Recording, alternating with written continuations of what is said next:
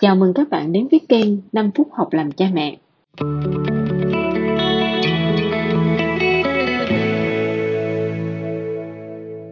Tôi đã dành nhiều thời gian để nói về mối quan hệ trong gia đình giữa cha mẹ và con cái.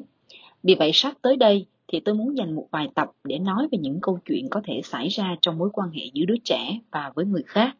Ví dụ như là với bạn bè, với người lạ hoặc là với những người họ hàng. Thì lúc đó cha mẹ nên làm gì? Vì đó là con của mình, nên là mình rất là yêu quý con. Và mọi cái hành động của con á, thì mình đều dễ dàng nhìn nó với một cái sự yêu thương và bao dung. Lúc nào mình cũng có thể thấy con mình nó rất là đáng yêu. Nếu mà có một cái hành động nào đó của con mà nó chưa đúng đi nữa, thì mình cũng sẽ nghĩ đến những cái lý do, những cái hoàn cảnh của cái hành động đó. Và ít nhiều thì mình sẽ nghĩ là vì thế này nè, vì thế này nè, nên con mình nó mới hành động như thế. Con có lý do để làm như thế mình sẽ từ từ giúp con thôi. Hoặc là thậm chí là nhiều cha mẹ còn nghĩ là không cần giúp mà con nó sẽ từ từ nó tìm được cách nó học được cách. Nhưng mà đó là không phải là con của người khác. Nên người khác á, họ nhìn những cái hành động này của con không phải lúc nào nó cũng đáng yêu. Và nếu mà con có làm gì chưa phù hợp á thì người khác họ rất ít khi mà họ cân nhắc đến những cái lý do hoàn cảnh gì hết. Mà họ sẽ nghĩ một cách nghiêm trọng hơn là cái đứa trẻ này không được đứa trẻ này cần phải được dạy lại đó là một câu chuyện thường gặp của nhiều cha mẹ. Mình thì mình thích con mình, nhưng không phải mọi người khác họ đều sẽ thích con mình. Đúng không nào? Như vậy khi ai đó không thích con, thì bản thân chúng ta nên nghĩ gì và chúng ta nên nói gì với đứa trẻ.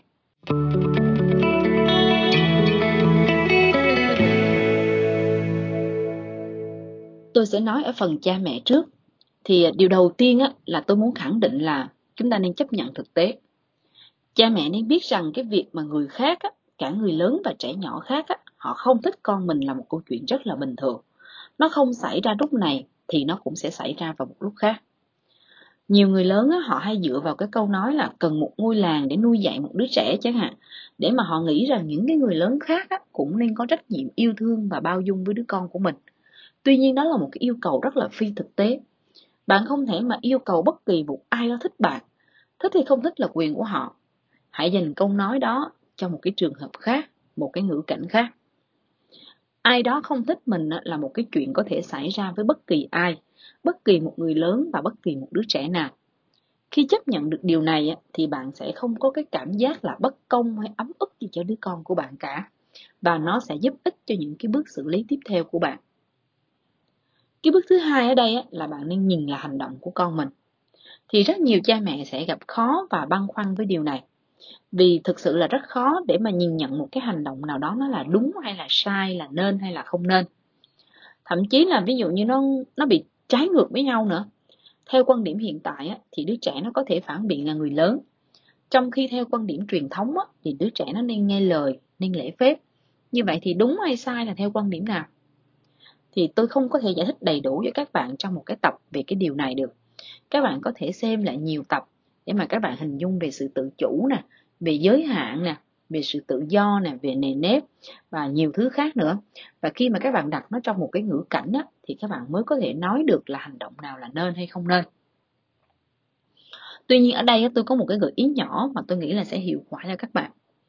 Bạn thử nghĩ xem nếu mà với một cái đứa trẻ khác không phải là con của bạn nha nó cũng hành động như thế thì bạn nghĩ gì? Ví dụ như một đứa trẻ khác nó cũng đá trái banh như thế nó cũng bẻ cây như thế, nó cũng la to như thế, thì bạn nghĩ gì?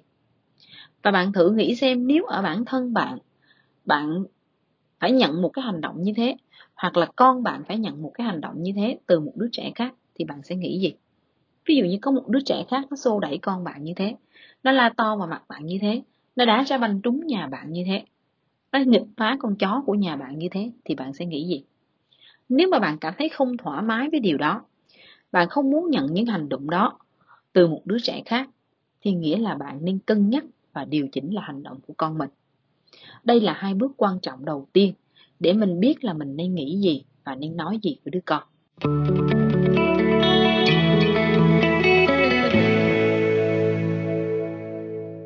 Tôi sẽ nói ở phần đứa trẻ. Khi mà trẻ nhận được cái thông điệp là ai đó không thích mình thì điều đầu tiên á, có thể là trẻ sẽ tức giận sẽ bực bội sẽ xấu hổ sẽ thất vọng và có nhiều cái loại cảm xúc khác nhau tùy theo tình huống Việc mà bạn cần làm với con lúc này á, là nó có 3 bước.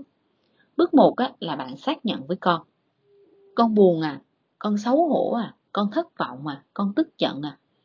Dù đứa trẻ của bạn nó đang ở độ tuổi nào đi nữa, thì việc mà bạn không nên làm nhất với đứa trẻ là nói với trẻ là không sao đâu, không có gì to tát cả. Khi bạn nói như vậy á, thì bạn sẽ không thể nào mở ra được cái câu chuyện tiếp theo với đứa trẻ.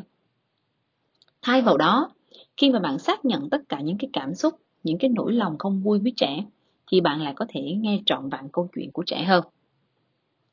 Và cái bước thứ hai á, là tôi gọi nó là bước con vẫn là con. Tôi vẫn thường hay làm cái điều này với con trong nhiều dịp trong cái cuộc sống của mình. Ví dụ như tôi thường hay hỏi con là con tự thấy mình có gì hay, con vui, con tự hào vì điều gì ở bản thân mình. Có một cô bé đã từng kể với tôi là con có 9 điều tự hào về bản thân. Ví dụ như con có mái tóc màu đỏ nè, con có gu nghe nhạc nè, con có thể hiểu được những bức tranh nè, và vô số những cái điều vụn vặt khác. Và tôi hay gọi cô bé này là cô bé có 9 điều tự hào. Đó là bí mật, là nội lực của cô bé. Khi mà cô bé thất vọng vì ai đó không thích mình, thì tôi hay hỏi con là ai đó không thích con rồi cái điều mà chính điều nó có bị mất đi không? Và dĩ nhiên câu trả lời là không.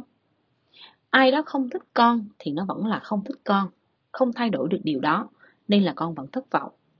Nhưng mà dù ai đó không thích con thì con vẫn là con, không thay đổi được điều đó, nên là con sẽ vẫn ổn thôi. Thất vọng và ổn á các bạn, nó là những cảm xúc có thể đi song hành được với nhau. Chứ không nhất thiết là chúng ta phải cái không được thất vọng thì chúng ta mới cảm thấy ổn. Và tôi lại nói về điều này trong một tập khác các bạn nhé. Tôi có quá nhiều điều muốn nói. Bước thứ ba ở đây là mình nên làm gì? Nếu đó là một cái hành động mà đáng được cân nhắc như tôi đã hướng dẫn ở trên thì chúng ta sẽ cùng điều chỉnh. Chúng ta điều chỉnh để trước hết là nó phù hợp với kỷ luật, với nội quy của nơi đó. Ví dụ như tuân theo nội quy của sân chơi, kỷ luật của lớp học. Tiếp theo nữa là chúng ta điều chỉnh để mà chúng ta tôn trọng người khác. Ví dụ như mình có ý kiến khác, mình cãi lại người lớn, thì là mình không thích cái ý kiến đó, chứ không phải là mình không tôn trọng cái người đó. Và đôi khi chúng ta điều chỉnh để chúng ta biết rằng chúng ta có trách nhiệm. Ví dụ như mình không muốn nhường em đâu, nhưng mình mình cũng phải có một phần trách nhiệm chăm sóc em. Thì điều chỉnh như thế nào nó là một chủ đề rất lớn. Và nếu nói đủ thì không thể nói trong một tập được. Nên là các bạn cứ từ từ theo dõi tiếp. Tôi sẽ còn nói về chủ đề này trong những tập tiếp theo. Bạn đang nghe nội dung từ kênh 5 phút học làm cha mẹ được chia sẻ bởi cô Kim Chi, một nhà thực hành tâm lý học tích cực tại Việt Nam.